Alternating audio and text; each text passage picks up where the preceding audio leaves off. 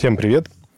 Меня зовут Денис Гусев, и спустя почти 9 месяцев перерыва это подкаст «Седьмой лауреат». Наверное, нужно начать с того, чтобы рассказать, чем я занимался и почему я так редко выпускаюсь. Главная проблема в том, что когда я пытаюсь подготовиться к рассказу о каком-то писателе, о его творчестве, мне приходится перечитывать всю его библиографию, всю публицистику, которую по нему делали или которую выпускал он. И только после этого я чувствую себя достаточно уверенно, чтобы провести какие-то основные линии, а, по которым ну, можно выстроить дальнейшее повествование. Когда мы говорим о таких писателях, как Аркадий и Борис Стругацкий, то написано ими просто ну, много-много тонн. То есть там мне перечитывать пришлось это несколько месяцев. Понятно, что при этом я не могу посвятить этому все свое время.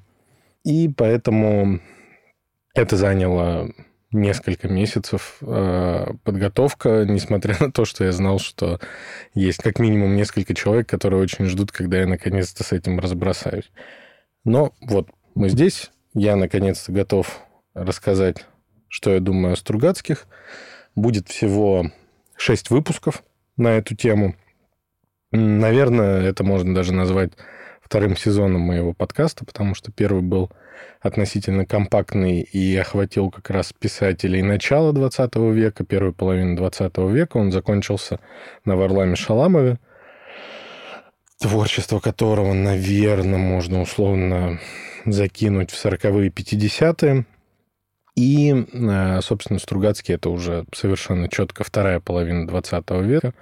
Это оттепель, шестидесятничество и так далее. То есть это пик их творчества приходится на то время, где у предыдущих моих героев в лучшем случае было угасание. Помимо прочего, кстати, хочу рассказать, что я начал вести еще один подкаст. У него кому-то покажется странное название «Мы из ФМШ», но чуть-чуть позже он как раз придется очень к месту. Итак, Аркадий и Борис Стругацкий. Давайте немного про их биографию. Они оба родились э, в семье идейных коммунистов, пламенных революционеров. Они пережили блокаду. Младший пережил ее по чистой случайности, потому что у соседки нашлось какое-то лекарство. Они с мамой остались в Ленинграде в самую голодную и смертоносную зиму. Старший Аркадий служил в армии. Они с отцом вместе были эвакуированы из Ленинграда по дороге жизни, но грузовик ушел под лед, э, они вымокли, и отец этого не пережил.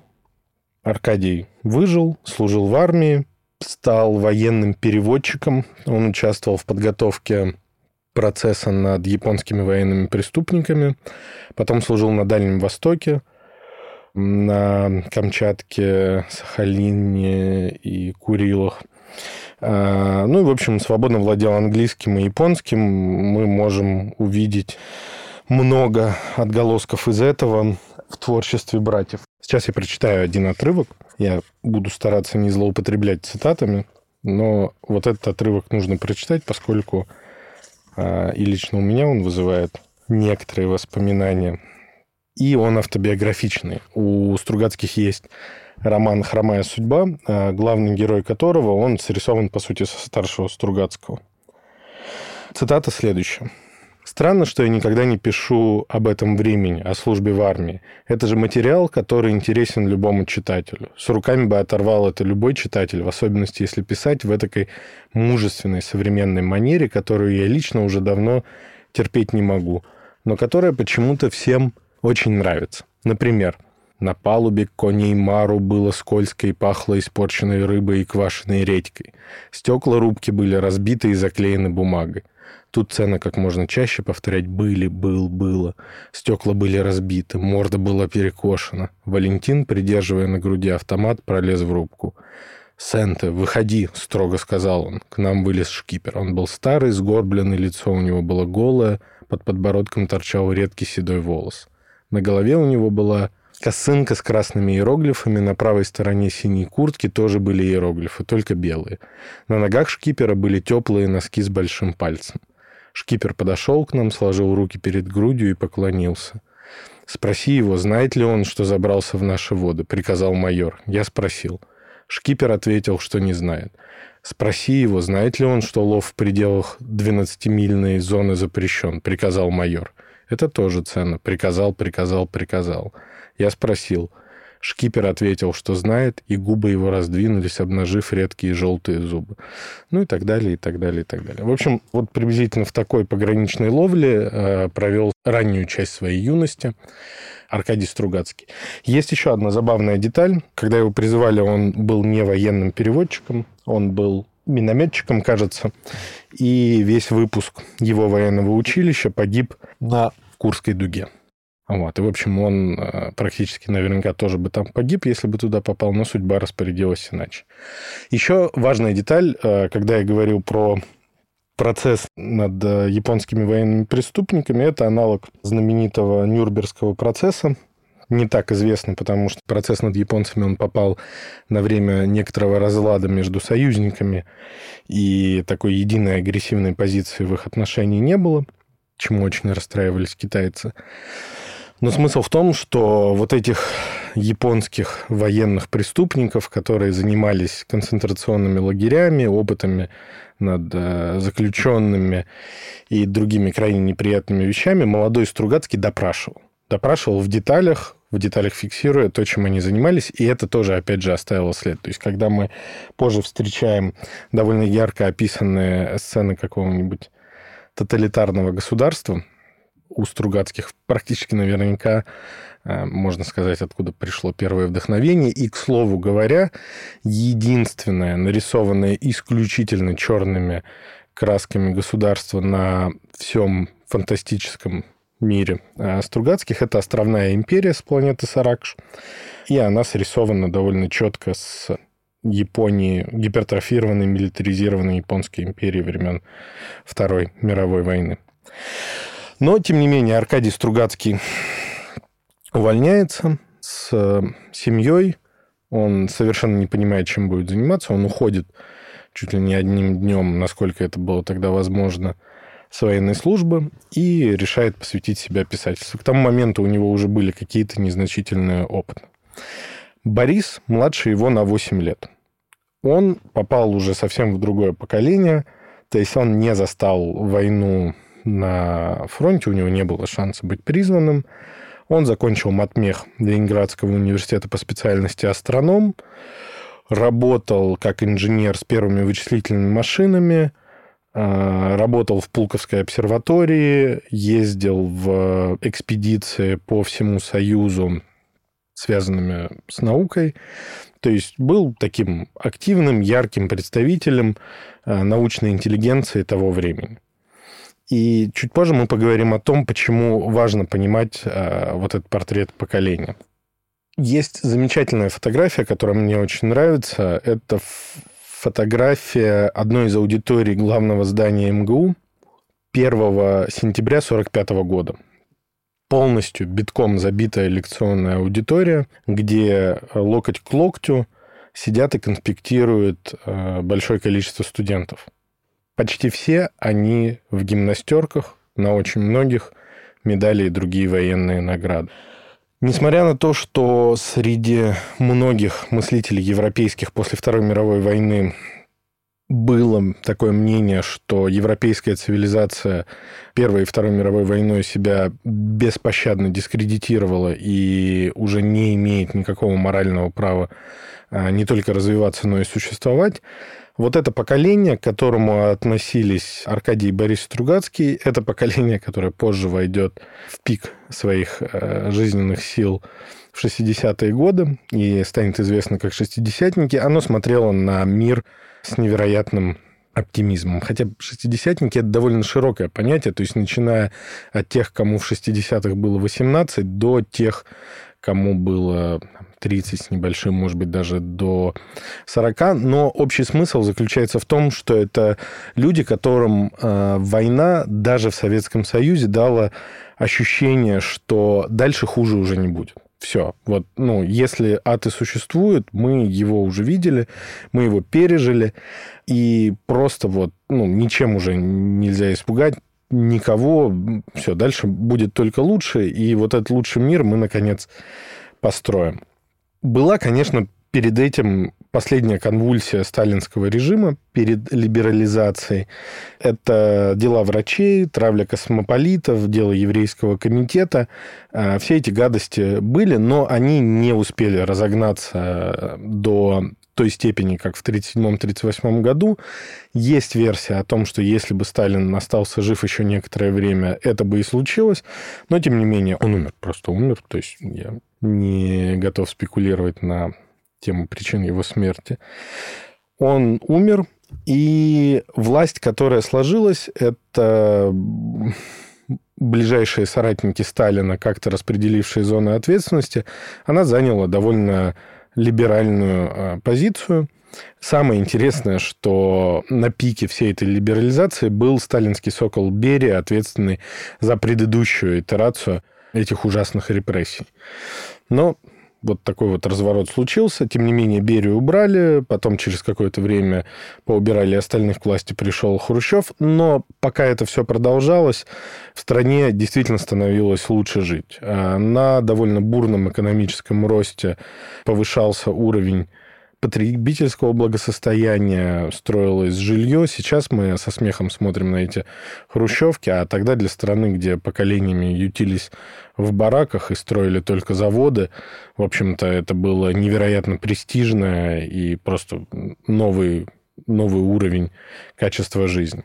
В 1956-м продолжительность рабочего дня по субботам была сокращена с 8 до 6 часов. Да, то есть вот ну, люди работали шестидневку. Мы сейчас этого не помним. В 60-м году продолжительность всех рабочих дней была уменьшена с 8 до 7 часов. И это показатель того, где тогда страна находилась, в, каких условиях работали люди и насколько были вот значительные на самом деле те достижения, которые мы э, в основном знаем уже по застойному времени, это 40-часовая рабочая неделя, э, вот эти скромные, но отдельные квартиры и так далее, это все произошло буквально за там, 15 лет, то есть вот этот уровень жизни после смерти Сталина к 53-му, к 68-му, 70-му году этот уровень жизни уже более-менее складывается и поддерживается уже почти таким же до самого краха Советского Союза. Да? То есть, но э, представьте людей, которые жили вот в это оттепельное время, как для них это выглядело. Да? То есть страна, которая еще недавно была просто абсолютно разрушена, растет, цветет, что-то строится. Вот это ощущение оптимизма, а, подпитанное а, какой-никакой либерализацией политического режима, оно сильно упало в это поколения, и это нужно понимать, что родное поколение для Стругацких. То есть они яркие его представители, и вот этот весь эмоциональный фон, о котором я сейчас рассказываю, он для них родной. 56 год. Хрущев произносит знаменитый доклад о преодолении культа личности. А, начинается ускоренный демонтаж всего сталинского с невероятным восторгом принятой всей интеллигенции. Начинается сворачивание системы ГУЛАГа как система, в принципе. Да? То есть до этого уже были какие-то амнистии, кого-то отпускали. Тут начинается просто а, ее беспощадное бичевание, признание перегибов, а, свешивание всей ответственности за репрессии на Сталина. То есть это кардинальная идейная перезагрузка, которая интеллигенцией воспринимается с большим восторгом. На родину отправляют а, оставшихся немецких и японских военнопленных. Это десятки тысяч человек. В некоторых странах, которые находятся в зоне послевоенного советского влияния, в таких как Венгрия, приходят к власти относительно либеральные руководители. Достигнута договоренность о нейтралитете Австрии. То есть Австрия не присоединяется ни к одному из военных блоков, и из нее выводят войска. Австрия, если кто-то не знает, она была разделена на четыре зоны оккупации, так же, как Германия. И войска там были достаточно долго. При этом, кстати, растет напряжение в отношениях с Китаем. Китай осуждает этот разворот как э, отрыв от идеалов коммунизма. Но, в общем-то, понятно почему. Мао Цзэдун жив, а он совершенно четко авторитарный лидер, и вот эти разговоры про непорядок с культом личности ему, конечно, не симпатичны ни разу. А при этом научно-техническое развитие и промышленное развитие создает новый класс интеллигенции. То есть это сотни тысяч сначала, а потом миллионы инженеров. Это просто отдельная социальная группа в стране, которой раньше никогда не было, и которая живет а, немножко по другим вообще правилам. Она живет в стране, но как бы не совсем в ней. У них есть а, уровень снабжения и материальных благ, который доступен только высоким а, советским чиновникам. При этом их а, более-менее не трогают, и они могут строить карьеру, даже будучи беспартийными. И у них зреет какая-то вот, вот своя среда. Это очень важный вообще блок, то есть мир так называемых ИТРов, инженерно-технических работников. Это мир, который, собственно, станет ядром читательской аудитории Стругацких и сейчас, и после. И начинается этот мир э, с Академ городков. Я прочитаю цитату из знаменитого барда Юлия Кима. А когда появилась полная свобода, научные академгородки просто расцвели – Начальство смотрело сквозь пальцы на их духовную жизнь. В Дубне, в Обнинске, в Новосибирском академгородке они делали, что хотели. Барды у них пели, любая литература, сам издат распространялся. И физики с лириками все время спорили, кто из них важнее. Начальство все это до поры позволяло, потом тоже подкрутило гаечки. Автором идеи про Новосибирский академгородок был э, академик Лаврентьев – мне повезло поучиться в физмат-школе, которая была основана им же и носит его имя. Все было развернуто в кратчайшие сроки, то есть еще в 1955 году это просто, просто лес. В 1959 году там начинает работать университет. На полгода буквально позже, кажется, начинает работать физмат-школа. И там, за несколько лет это становится один из крупнейших научных центров, в принципе, в мире. В 40 километрах от Новосибирска. Огромные просто, там, кажется, на пике 30-40 тысяч э, ученых, э, одновременно работающих, инженеров там находится. Э, но при этом, при этом э, я хочу напомнить про подкаст, о котором я говорил в начале. Мы из ФМШ. Э, я в рамках него беру интервью у выпускников этой школы разных лет, и мы разговариваем о том, как эм, вот этот научный дух, как вот эта академическая среда нам помогли в жизни, в карьере, и что мы интересного можем рассказать о осколках вот этого шестидесятнического либерального мира советских оттепельных академ-городков. У Стругацких, к слову говоря, есть прямой референс, прямая ссылка на как раз Новосибирский академгородок, это Вольная Республика Саан, упомянутая в «Трудно быть богом». Это как раз э, игра с аббревиатурой СОАН, Сибирское отделение Академии наук. СОРАН она стала уже в то время, когда я там был. Вот. И эти компактные закрытые общества, они э, варили какую-то э, свою среду, и продуктом этой среды являлся младший из Стругацких, поскольку, напомню, он а, математик, астроном, работавший в научных институтах а, несколько лет.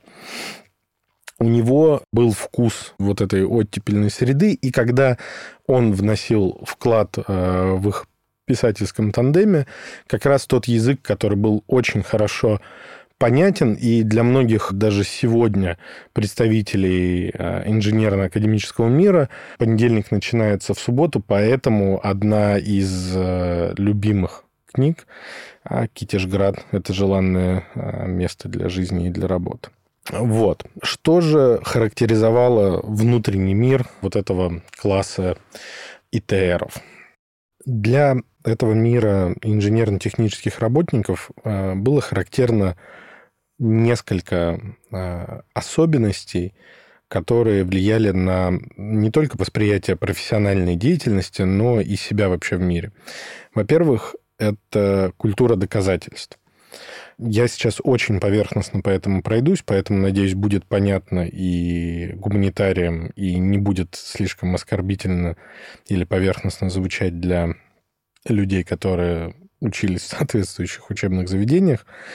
Отличие советской модели от западноевропейской и американской при изучении математики и естественно-научных дисциплин – это привычка очень глубоко все понимать. То есть ты не просто учишь а, какую-то теорему или формулу ее приложения, а ты ее просто понимаешь вот прям самыми глубокими струнами своего мозга. То есть она тебе там приземляется в самое ядро твоего понимания реальности. Отсюда, кстати, а, привычка не а, зубрить теоремы, а, например, выводить их во время экзамена. Там, не запоминать какую-нибудь формулу, а на ходу ее выводить, а, когда появляется такая необходимость.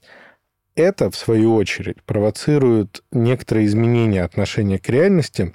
Человек привыкает все рационально раскладывать, и все, любые вопросы, это последствия недостатка еще гуманитарного образования в советской Э, системе высшего образования. То есть инженер имел очень много математики, физики и соответствующих дисциплин, но при этом едва ли поверхностно касался вопросов там, литературы, философии и других культурных дисциплин. Вот. И это провоцирует желание препарировать любые вопросы, например, человеческого прогресса, общественного строя, через какое-то рациональное доказательство. Да? То есть исчезает там, желание принимать что-то на веру, э, исчезает желание принимать что-то как непознаваемое. То есть все давайте разложим аккуратно на полочке. Это, кстати, сильно контрастирует с э, гимназической культурой, которая была в Российской империи, где огромная доля дисциплин это были какие-нибудь мертвые языки, зубрежка закона Божьего, которые, и, кстати, вполне четко считалось в правящих кругах, что это способствует вот поддержанию скрепы и воспитанию правильного настроения и морального облика и у молодежи. То есть был момент, когда этих дисциплин сделали меньше при Александре II, но во время реакции Александра III их снова стали делать больше. Вот. Итак, а, вот есть у нас такой сложившийся мир в академгородках, научных институтах и сложных производствах по всей стране. Занимаются при этом эти люди вещами совершенно не соответствующими их внутреннему миру. Я помню, что вот в этой замечательной физмат-школе, где была прекрасная творческая атмосфера, замечательные преподаватели и э, возможность ходить в научные институты, как-то нам на семинаре это занятие, когда ну, не большой лекционной группы, а маленькой группы, человек 12, когда мы там до синевы решали какие-то задачки по физике, э, нам преподаватель сказал, что вы знаете, зачем вы физику учите? Задачки решаете. Для того, чтобы наши танки были самые низкие. Ну, низкий танк, по нему тяжелее попасть, он меньше как бы торчит над горизонтом. Вот, то есть э, вот они, эти инженеры, ученые, внезапно осознавшие себя как отдельный класс, занимаются какими-то на работе не очень соответствующими их внутреннему миру вещами частенько. То есть он там, я не знаю, поет бардовские песни под гитару, верит в светлое будущее и победу коммунизма. Да, вспомним, что родители Стругацких, они были такими э, отчаянными э, романтиками-революционерами. А на работе он там делает бомбу для того, чтобы нас боялась полмира. Но это провоцирует некоторый такой разрыв в сознании и повышенную интенсивность э, каких-то духовных исканий. Что, в общем, характеризует э, интенсивную культурную деятельность в ходе оттепели. И разрешили, и запрос на это был, и время появилось наконец. И вот пытаясь примирить в своей голове коммунистическую идеологию и вот какие-то либеральные веяния, в этом поколении формулируется такой вот э, взгляд, поддержанный хрущевской критикой Сталина, взгляд по поводу того, что коммунизм вообще это здорово и хорошо, при Ленине он был правильный, потом пришел Сталин и все испортил. Вот сейчас э, мы вернемся к ленинским заведам, и все будет прекрасно. К слову говоря, фраза про «один дедушка Ленин хороший был вождь» — это из Летова, из гражданской обороны. Это как раз отголосок именно тех веяний. И 62 год. Стругацкие пишут свое программное произведение как раз с попыткой осмыслить то, как мы придем к коммунизму. Это произведение «Полдень, 22 век». Это пик их оптимизма, дальше все будет становиться только грустнее. Я не специально не касаюсь тех произведений, которые они написали до, они не очень интересны в литературном плане и скорее являются такой разминкой перед полднем 22 века. Полдень 22 века – это победивший коммунизм. Коммунизм победил за счет того, что решили проблему нехватки ресурсов – избавили людей от необходимости изнурительного труда. А с помощью бурного технологического прогресса от этого произошел отказ от рыночных отношений и денег. То есть все просто вот э, живут, интересуясь э, творчеством, э, исследованиями. То есть это такая вот мир вот этих ИТРов из академгородков, он распух и поглотил собой всю планету. Перелеты между планетами стали в порядке вещей. Установлены первые дружелюбные контакты с внеземными цивилизациями. Труд благо общества является естественной обязанностью и потребностью каждого. Жизнь разумного существа признана безусловной и высшей ценностью.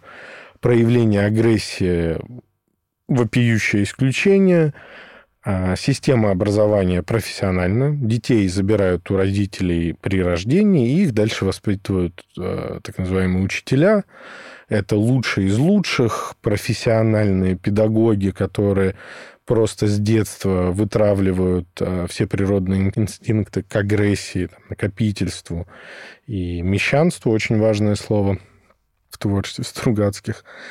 И после этого человек растет полностью творчески реализуясь, и вот проблемы у них там такие вот, где бы найти еще что поисследовать, где бы еще что доказать, вот как бы новую теорему хорошую а, придумать а, или новое направление для исследований. И вот такой вот прекрасный мир. И это программное произведение Стругацких. Они на пике вот этого послевоенного оптимизма и оттепели формулируют а, то, как это все поколение видит точку, куда мы все вместе придем через некоторое время. Может быть, через 100, может быть, через 200 лет. Но то, что дальше будет только прогресс, они не сомневаются. То есть это прямая, направленная э, вверх.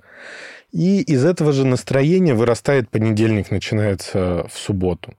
Это крайне талантливая вещь. Э, я не буду останавливаться на всей ее юмористической, интересной компоненте, сформулированной Стругацкими.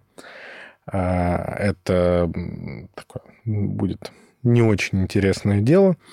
Но э, я хотел бы остановиться на том, что вообще вся популярность этого произведения, она во многом была вызвана тем, что на вот этот мир академгородков – книга попадала вот просто вот как один в один. То есть это мир академгородков, перенесенный в какие-то магические условия. Там все занимаются какими-то интересными штуками, они не могут даже нормально отметить Новый год, они возвращаются в институт заниматься своими интересными проектами они дурят единственного неприятного персонажа, вот этого аппаратчика, выбегала, о котором мы поговорим чуть позже еще в сказке о тройке. И это, конечно, попытка выдать желаемое за действительно, потому что в жизни эти бюрократы частенько брали верх над э, наивными э, учеными с горящими глазами.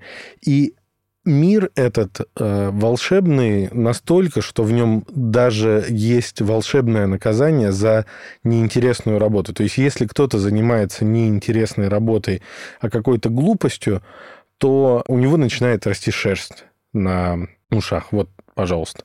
В институте же регресс скрыть было невозможно. Институт представлял неограниченные возможности для превращения человека в мага. Но он был беспощаден к отступникам и метил их без промаха.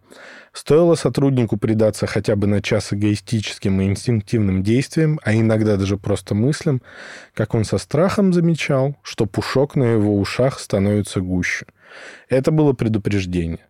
Так милицейский свисток предупреждает о возможном штрафе, так боль предупреждает о возможной травме. Теперь все зависело от себя. Человек сплошь и рядом не может бороться со своими кислыми мыслями, на то он и человек, переходная ступень от неандертальца к магу. Но он может поступать вопреки этим мыслям, и тогда у него сохраняются шансы. А может и уступить, махнуть на все рукой, Живем один раз, надо брать от жизни все, все человеческое мне не чуждо, и тогда ему остается одно – как можно скорее уходить из института. Там, снаружи, он еще может остаться, по крайней мере, добропорядочным мещанином. Заметим это слово «мещанин». Оно очень важно потом для еще одной важной темы в творчестве Стругацких. Честно, но вяло отрабатывающим свою зарплату – но трудно решиться на уход. В институте тепло, уютно, работа чистая, уважаемая, платят неплохо, люди прекрасные, а стыд глаза не выезд. Вот и слоняются провожаемые сочувственными и неодобрительными взглядами по коридорам и лабораториям, с ушами, покрытыми жесткой серой шерстью, бестолковые, теряющие связность речи, глупеющие на глазах. Но этих еще можно пожалеть, можно пытаться помочь им еще надеяться вернуть им человеческий облик. Есть другие, с пустыми глазами, достоверно знающие, с какой стороны у бутерброда масло – по-своему очень даже не глупые, по-своему немалые знатоки человеческой природы, расчетливые и беспринципные, познавшие всю силу человеческих слабостей, умеющих любое зло обратить себе в добро и в этом неутомимы. Они тщательно выбривают свои уши и зачастую изобретают удивительные средства для уничтожения волосяного покрова. И как часто они достигают значительных высот и крупных успехов в своем основном деле, строительстве светлого будущего – в одной отдельно взятой квартире и на одном отдельно взятом приусадебном участке, отгороженном от остального человечества колючей проволокой. Вот это совсем уж влажная мечта э, советского инженера или ученого, чтобы вот физически прям э, тех людей, которые недостойно себя ведут и мешают заниматься интересной работой не занимаются ими сами, вот его прям даже физически метил волосатыми ушами. Мы с вами поговорили о том, э, из какой среды Стругацкие вышли, откуда взялся безумный заряд их оптимизма, и в них, и в их этом оттепельном поколении шестидесятников, и как он выразился вот в полдень 22 век, как такой далекой мечте на эту тему, и э, в более близком э, варианте этой светлой мечты в виде «Понедельник начинается в субботу». Но, как мы знаем, в итоге все пошло не туда. Массовые политические репрессии не были возобновлены. То есть тот э, политический режим, который сложился после, он хоть и был связан с тотальным контролем, но никого уже миллионами не расстреливали. Хрущеву даже дали спокойно уйти на пенсию, его даже не отправляли в ссылку, как он это сделал с Маленковым. Но не нужно идеализировать Никиту Сергеевича. Он, конечно, никаким либералом не был. А он незадолго до своего ухода сам раскритиковал понятие «оттепель». И Эренбурга, который придумал этот термин, назвал жуликом. А, в 1968-м происходит окончательное сворачивание оттепели после Пражской весны, о которой я подробнее расскажу в следующем выпуске появляются фразы вроде «на правде молодежь не воспитаешь», начинается неосталинизм, а, расконсервируются какие-то подходы из 30-х, сторона начинает а, уплотняться и сворачивать творческую свободу, и мир академ городков, мир Стругацких, их поколения, он оказывается окружен. Есть такая прекрасная цитата у одного из современников. Я восхищался стихами Евтушенко, блестящий поэт, Акуджавой, бардовскими песнями. Я не понимал, почему в официозе их не существует. На радио их нет, по телевидению нет, пластинки не издаются. Они как бы в загоне. Евтушенко постоянно дают по башке. В чем дело? А все официальное, оно же просто рвотное. И тогда пришло осознание того, что ты живешь в несвободном обществе, ты под властью догм, лживых, скучных, которые вообще никакого отношения не имеют к твоей жизни. Начался душный застой. В следующем выпуске мы поговорим о том, с чего он начался и как пройденный в начале 60-х Стругацкими пик оптимизма постепенно развернулся и нарисовал самые их а, блестящие в творческом смысле произведения, но, к сожалению, уже не так тепло смотрящие в будущее.